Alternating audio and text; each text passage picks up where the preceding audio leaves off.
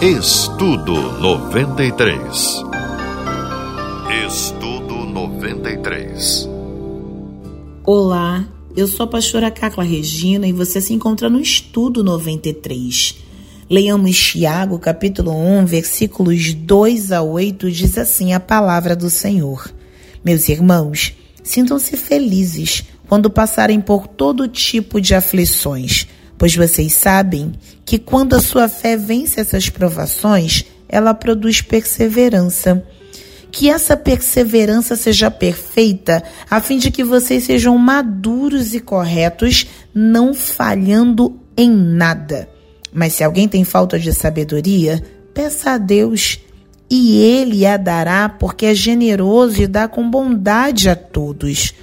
Porém, peçam com fé e não duvidem de modo nenhum, pois quem duvida é como as ondas do mar, que o vento leva de um lado para o outro. Quem é assim, não pense que vai receber alguma coisa do Senhor, pois não tem firmeza e nunca sabe o que deve fazer.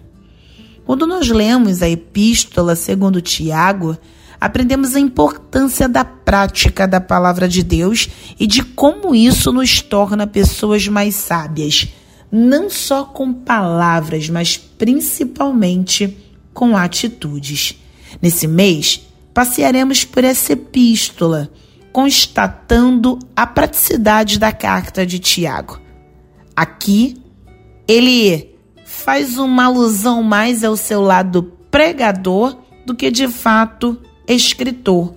É como se ele nos chamasse a uma conversa particular, olhando-nos nos olhos e ressaltando a relevância do que ele quer tratar conosco acerca da prática. Ainda sendo ele o irmão de Jesus, não teve nenhuma intenção de se fazer valer disso. Humilde, trazendo para nós como de fato a transformação do Evangelho pode fazer em nós uma mudança significativa. A temática da sua carta fala de nascimento, fala de crescimento, fala de maturidade.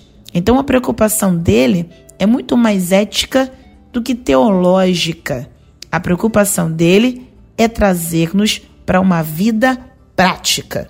E o faz isso nesse trecho que lemos, tornando claro a relevância da fé, da sabedoria e da paciência. Quando ele fala acerca da fé, ele vai tornar claro que é ela que nos faz vencer provações e que por intermédio dela perseveraremos. Mas também nos diz como devemos fazer com sabedoria. E se você acha que não a tem, o convite é: peça a Deus, de fato ele pode nos dar. Mas quando pedir, ele toca na clara o ingrediente. Não adianta pedir de qualquer jeito. Peça com fé. Porque se assim você o fizer, tem uma nova história preparada para você viver. Leiamos a Epístola de Tiago, no capítulo 1, versículos número 12 até o 18. Feliz é aquele que nas aflições continua fiel, porque depois de sair aprovado dessas aflições, receberá como prêmio a vida que Deus promete aos que o amam. Quando alguém for tentado, não diga: esta tentação vem de Deus, pois Deus não pode ser tentado pelo mal e ele mesmo não tenta ninguém. Mas as pessoas são tentadas quando são atraídas e enganadas pelos seus próprios maus desejos. Então, esses desejos fazem com que o pecado nasça, e o pecado, quando já está maduro, produz a morte. Não se engane, meus queridos irmãos. Tudo de bom que recebemos e tudo que é perfeito vem do céu, vem de Deus, o Criador das luzes do céu. Ele não muda nem varia de posição, o que causaria escuridão. Pela sua própria vontade, ele fez com que nós nascêssemos por meio da palavra da verdade, a fim de ocuparmos o primeiro lugar entre todas as suas criaturas. Queridos, quem suporta as provações sem desvanecer é bem-aventurado, uma vez que receberá de Deus a coroa da vida que será dada aos que o obedecem porque o amam. Os cristãos naquele período, e ainda hoje o é, mas para aquele contexto, estavam passando por muitas provações. Tiago então exorta-os a se alegrarem diante das provações. Para ficarmos firmes em meio às tribulações, além da confiança em Deus, a paciência é vital para a conservação da nossa vida cristã. Porque quando perseveramos de fato, firmemente na fé, é aí que nós somos hum, muito bem aperfeiçoados pelo Eterno. Agora, falando da tentação, um tema nesse trecho que lemos, a tentação ela surge em nossas vidas por muitas razões. Vamos a algumas? Muitas das vezes é por causa da nossa presunção de força. É quando presumimos ter forças suficientes para não cairmos em pecados ou, ou para vencê-la, quando assim bem entendemos. Então, quando a gente não reconhece que não é por causa da nossa força, mas é por causa da força do Senhor, muitos acabam sucumbindo diante da tentação. A tentação não é pecado, por isso melhor é confessar a tentação do que confessar pecado. A tentação, ela tenta nos cegar. Ela visa destruir a palavra de Deus em nós e enfraquecer a nossa fé, sem contar do quanto entristece. Então resista à tentação, se encha de fé e prossiga. Leamos a epístola de Tiago, no capítulo 1, dos versos 19 ao 27, diz assim a palavra do Senhor. Lembrem disto, queridos irmãos, cada um esteja pronto para ouvir, mas demore para falar e ficar com raiva, porque a raiva humana não produz o que Deus aprova. Portanto, deixem todo o costume moral e toda a má conduta Aceitem com humildade a mensagem que Deus planta no coração de vocês, a qual pode salvá-los. Não se enganem, não sejam apenas ouvintes dessa mensagem, mas a ponham em prática. Porque aquele que ouve a mensagem e não a põe em prática é como uma pessoa que olha no espelho e vê como é. Dá uma boa olhada, depois vai embora e logo esquece a sua aparência. O Evangelho é a lei perfeita que dá liberdade às pessoas. Se alguém examina bem essa lei e não a esquece, mas a põe em prática, Deus vai abençoar tudo que essa pessoa fizer. Alguém está pensando que é religioso? Se não souber controlar a língua, a sua religião não vale nada e ele está enganando a si mesmo. Para Deus, o Pai, a religião pura e verdadeira é esta: ajudar os órfãos e as viúvas nas suas aflições e não se manchar com as coisas mais deste mundo. Queridos, analisemos a palavra do homem e seus cuidados nesse trecho. A primeira lição aqui é sobre estarmos prontos para ouvir e tardio para falar. E a alusão a isso é justo o domínio próprio que precisamos desenvolver para termos tal equilíbrio. E aí, Dentro do texto, um segundo ponto de reflexão é sobre nos despojarmos da ira antes de falar. Que a ira não te governe, pelo contrário, que o Espírito Santo em você e em mim tenha primazia, a ponto de que não produzamos qualquer ação que seja injusta por estarmos sendo norteado por sentimentos que não agradam ao Senhor. E aí o terceiro ponto de reflexão seria a língua, porque muitos inflamados pela raiva acaba falando que não convém.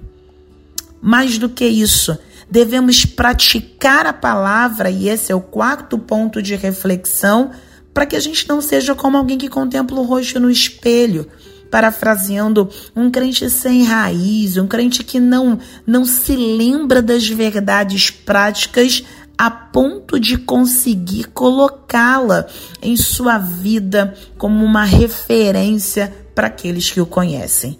Por fim, no versículo 27, ele nos convida a cuidar dos órfãos e viúvas e a manter-nos puros, santos e que assim permaneçamos até a vinda de Jesus. Leiamos a Epístola de Tiago, no capítulo 1, versículos número 12 até o 18. Feliz é aquele que, nas aflições, continua fiel, porque depois de sair aprovado dessas aflições, receberá como prêmio a vida que Deus promete aos que o amam. Quando alguém for tentado, não diga: esta tentação vem de Deus, pois Deus não pode ser tentado pelo mal e ele mesmo não tenta ninguém. Mas as pessoas são tentadas quando são atraídas e enganadas pelos seus próprios maus desejos. Então, esses desejos fazem com que o pecado nasça, e o pecado, quando já está maduro, produz a morte. Não se enganem, meus queridos irmãos. Tudo de bom que recebemos tudo que é perfeito vem do céu, vem de Deus, o Criador das luzes do céu. Ele não muda nem varia de posição, o que causaria escuridão. Pela sua própria vontade, ele fez com que nós nascêssemos por meio da palavra da verdade, a fim de ocuparmos o primeiro lugar entre todas as suas criaturas.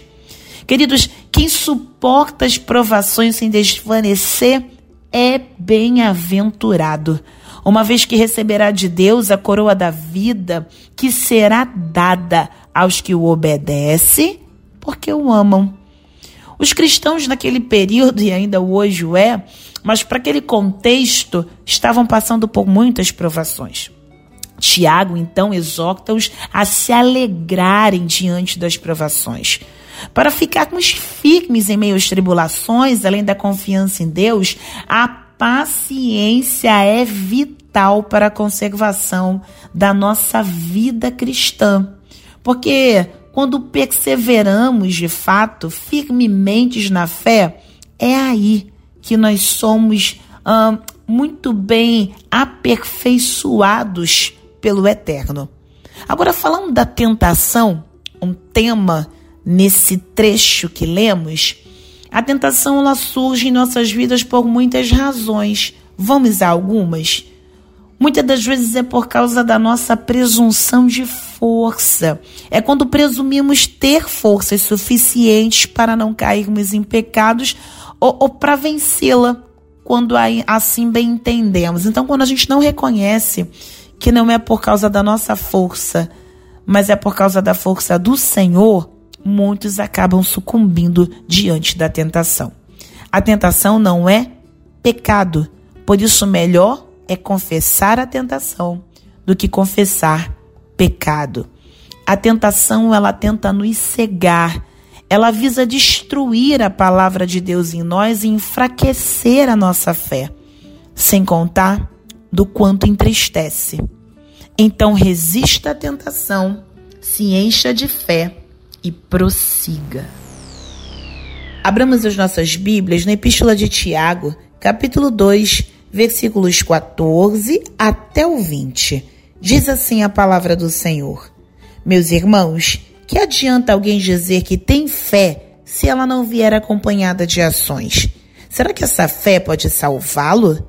Por exemplo, pode haver irmãos ou irmãs que precisam de roupas e que não têm nada para comer. Se vocês não lhes dão o que eles precisam para viver, não adianta nada dizer que Deus os abençoe. Vistam agasalhos e comam bem. Portanto, a fé é assim. Se não vier acompanhada de ações, é coisa morta. Mas alguém poderá dizer: Você tem fé e eu tenho ações. E eu respondo: Então me mostre como é possível ter fé sem que ela seja acompanhada de ações. Eu vou lhe mostrar a minha fé por meio das minhas ações. Você crê que há somente um Deus? Ótimo. Os demônios também creem e tremem de medo. O versículo 20 vai dizer que seu tolo, vou provar-lhe que a fé sem ações não vale nada. E é claro que são textos bíblicos subsequentes acerca da fé de Abraão, de Raabe, que vão corroborar isso. O versículo 14, ele vai começar se referindo àqueles que dizem ter fé e as obras não são necessariamente de Cristo. Então, o texto não afirma que eles possuem uma fé real e ativa, apenas dizem ter fé. Somente a fé pode salvar. Mas Tiago não está se referindo aqui à fé justificadora inicial, mas aquela demonstração da fé cristã perante os homens. O cristianismo, ele vai demandar dos seus seguidores boas obras a todos os homens. Ninguém é justificado pelas obras, é verdade, mas os justificados as realizam para provar sua consagração cristã. É algo inerente. Eu creio e por isso faço.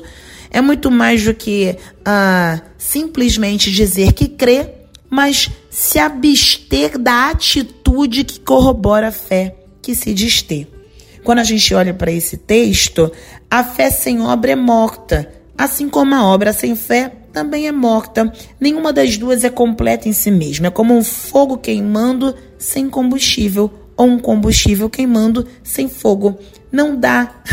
Quando a gente fala sobre isso, crer em Deus não é prova de que você é justificado somente pela fé, pois até mesmo os demônios creem sem serem justificados. O convite aqui é você está disposto a ser instruído quanto à natureza da fé que verdadeiramente salva? Não é só dizer com os lábios que crê, mas é viver norteado pela fé que se diz ter. Então, a nossa oração é que as nossas atitudes corroborem, legitimem, reverberem a nossa fé. Leamos a Epístola de Tiago, no capítulo 2, a partir do versículo de número 21 ao 26, que diz assim: Como é que o nosso antepassado Abraão foi aceito por Deus? Foi pelo que fez quando ofereceu seu filho Isaque sobre o altar. Veja como a sua fé e as suas ações agiram juntas. Por meio das suas ações, a sua fé se tornou completa. Assim aconteceu que as Escrituras Sagradas dizem: Abraão creu em Deus e por isso Deus o aceitou. E Abraão foi chamado de amigo de Deus. Assim, vocês veem que a pessoa é aceita por Deus por meio das suas ações e não somente pela fé. Foi o que aconteceu com a prostituta Raabe, quando hospedou os espiões israelitas e os ajudou a sair da cidade por outro caminho. Deus a aceitou pelo que ela fez. Portanto, assim como o corpo sem o espírito está morto, assim também a fé sem ações está morta. Pois bem, quando Tiago cita esses dois exemplos acerca de Abraão e Raabe, vale a pena refletirmos sobre algumas atitudes que eles tiveram, a fim de que isso seja para nós um aprendizado para os dias atuais. Está claro em Gênesis 22 acerca de Abraão que a sua fé foi provada em Deus quando lhe foi pedido que oferecesse Isaac em sacrifício. Foi a fé que o conduziu a este ato de obediência. Se ele tivesse recusado a obedecer, ele demonstraria que não tinha fé em Deus, ou até mesmo em sua palavra. Também está claro que este ato de fé e obras não foi sua justificação inicial pela fé. Isso aconteceu pelo menos 40, 50 anos antes dele oferecer Isaac. Então, quando o texto é citado lá no versículo 23 do capítulo 2, que é Gênesis 15, 6, isso aconteceu muitos anos antes da oferenda de Isaac, ou seja, ele já cria em Deus ali. Mas no capítulo 22, essa fé é corroborada através de obras, através de atitude. Portanto, cada ato de obediência é um ato de fé e obras combinadas para manter termos ou para mantermos a justificação perante Deus. Agora, uma pausa para refletir nesse título do versículo 23 de Tiago 2. Amigo de Deus, que coisa boa! A maior bênção possível e imaginável é ser amigo de Deus. Pois bem, a passagem toda vai enfatizar sobre a fé com obras e obras com fé. Não somente fé e nem somente obras. Mesmo Paulo, ele não ensinou justificação somente pela fé, pois ele também tornou claro que as obras deveriam demonstrar a fé do cristão. O segundo exemplo é Raabe, que foi justificada pelas suas, obras, suas obras e sua fé quando ela escondeu os espias. E esse convite é o mesmo para nós. Não basta somente termos a fé, é preciso corroborá-la através das obras. Porque assim como o corpo sem o espírito fica morto, de fato, uma fé sem obras também se encontrará morta. Quero vos convidar a meditarmos nas Sagradas Escrituras, na Epístola de Tiago, capítulo 3, dos versículos 1 a 6, diz assim a palavra do Senhor. Meus irmãos, somente poucos de vocês deveriam se tornar mestres na igreja, pois vocês sabem que nós, os que ensinamos, seremos julgados com mais rigor do que os outros. Todos nós sempre cometemos erros quem não comete nenhum erro no que diz é uma pessoa madura, capaz de controlar todo o seu corpo. Até na boca dos cavalos colocamos um freio para que nos obedeçam e assim fazemos com que vão aonde queremos. Pensem no navio, grande como é, empurrado por ventos fortes, ele é guiado por um pequeno leme e vai aonde o piloto quer. É isto que acontece com a língua. Mesmo pequena, ela se gaba de grandes coisas. Vejam como uma grande floresta pode ser incendiada por uma pequena chama. Queridos, quando a gente olha esse trecho das Sagradas Escrituras, os mestres cristãos, os pregadores, eles serão sempre mais cobrados porque o seu ofício tem grande influência sobre os outros. Tiago torna claro que é fácil pecarmos naquilo que falamos. E uma palavra pecaminosa tem amplas consequências. Sozinhos, nós não podemos controlar o que falamos. Nossas palavras ainda serão uma mistura hipócrita de bem e mal. Somente a graça de Deus e a sabedoria do alto que podem dar-nos poder para controlar a maledicência.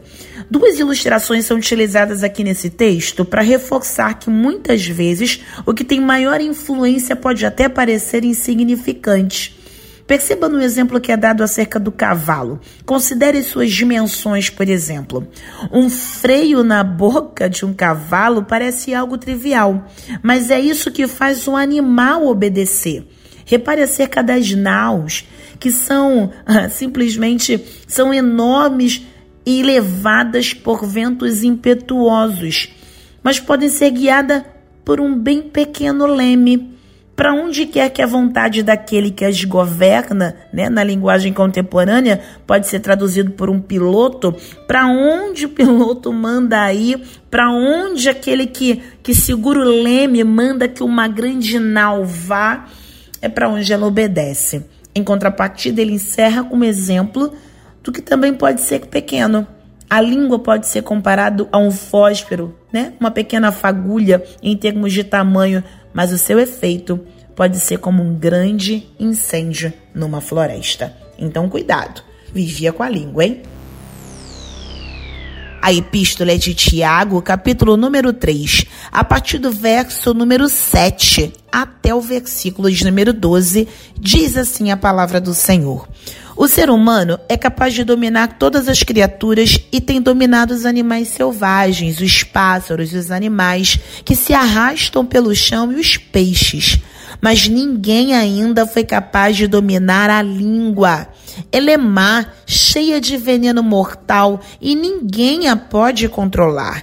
Usamos a língua tanto para agradecer ao Senhor e Pai, como para amaldiçoar as pessoas que foram criadas parecidas com Deus. Da mesma boca saem palavras tanto de agradecimento como de maldição. Meus irmãos, isso não deve ser assim. Por acaso, pode a mesma fonte jorrar água doce e água amarga? Meus irmãos, Por acaso, pode uma figueira dar azeitonas ou um pé de uva dar figos? Assim também, uma fonte de água salgada não pode dar água doce. Queridos, os instintos dos animais podem ser dominados por meio do conhecimento ou condicionamento, na verdade, da punição. Mas a natureza pecaminosa que inspira palavras mais foge ao nosso controle. É somente pela obra do Espírito Santo dentro de nós que nós podemos assumir o controle desta força destrutiva. Pois bem, essas exortações é provável, né, com base nelas, que na igreja judaica deveria haver muitos presunçosos, briguentos, que são de mentalidade humana que se impunham como líderes e mestres.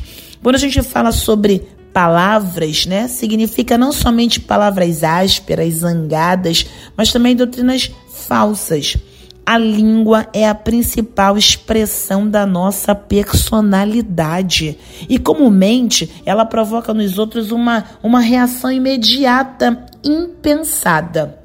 No versículo 8, as palavras são fortes, porém muito verdadeiras. Muita conversa vil tem arruinado lares, dividido igrejas, levado ao desespero e à desgraça milhões incontáveis. Todavia, há muita gente que é muito religiosa e que parece não fazer o menor esforço para dominar a sua língua. Quando a gente olha para o texto, aprendemos com ele. Há pelo menos quatro comparações feitas sobre a fonte que não pode produzir água doce, a figueira, a videira. Ele vai tornando claro através de exemplos como não dá para fazer de um jeito e esperar resultado diferente. O círculo da vida humana é continuamente agitado pela língua, a não ser que ela se mantenha santificada. Então, nada de dar espaço para isso. Continuaremos falando acerca da língua aqui no capítulo 3. Lembre-se, a morte e a vida estão no poder da língua. Usa para bem na Epístola de Tiago, capítulo 3, dos versículos 13 a 18, diz assim a palavra do Senhor: Existe entre vocês alguém que seja sábio e inteligente?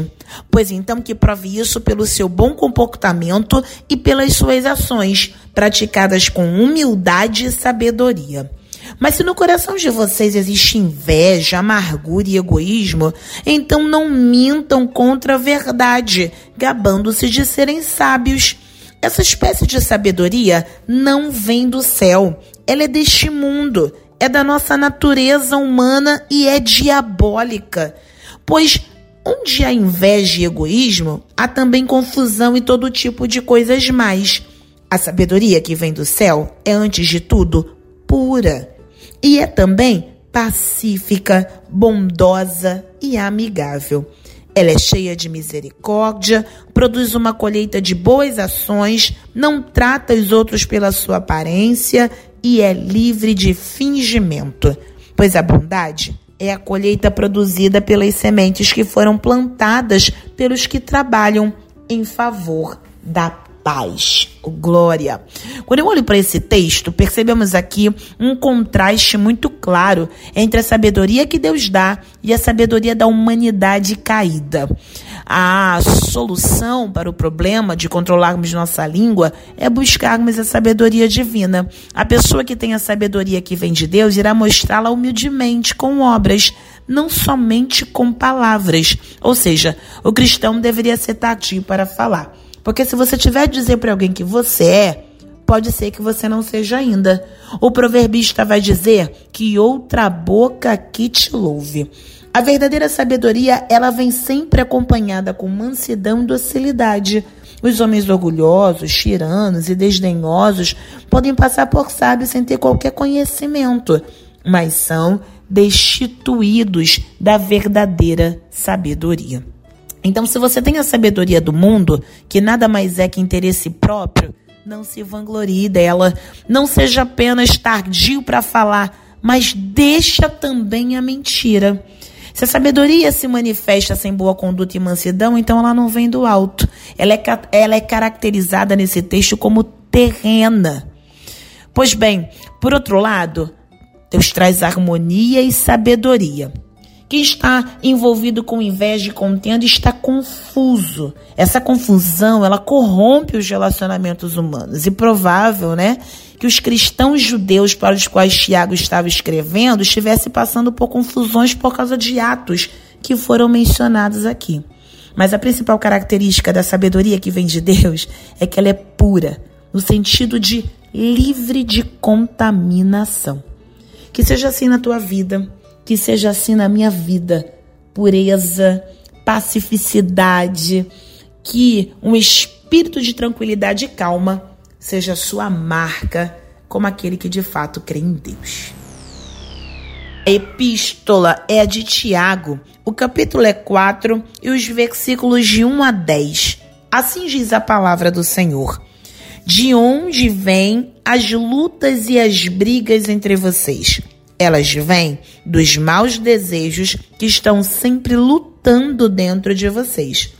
Vocês querem muitas coisas, mas como não podem tê-las, estão prontos até para matar a fim de consegui-las. Vocês as desejam ardentemente, mas como não conseguem possuí-las, brigam e lutam.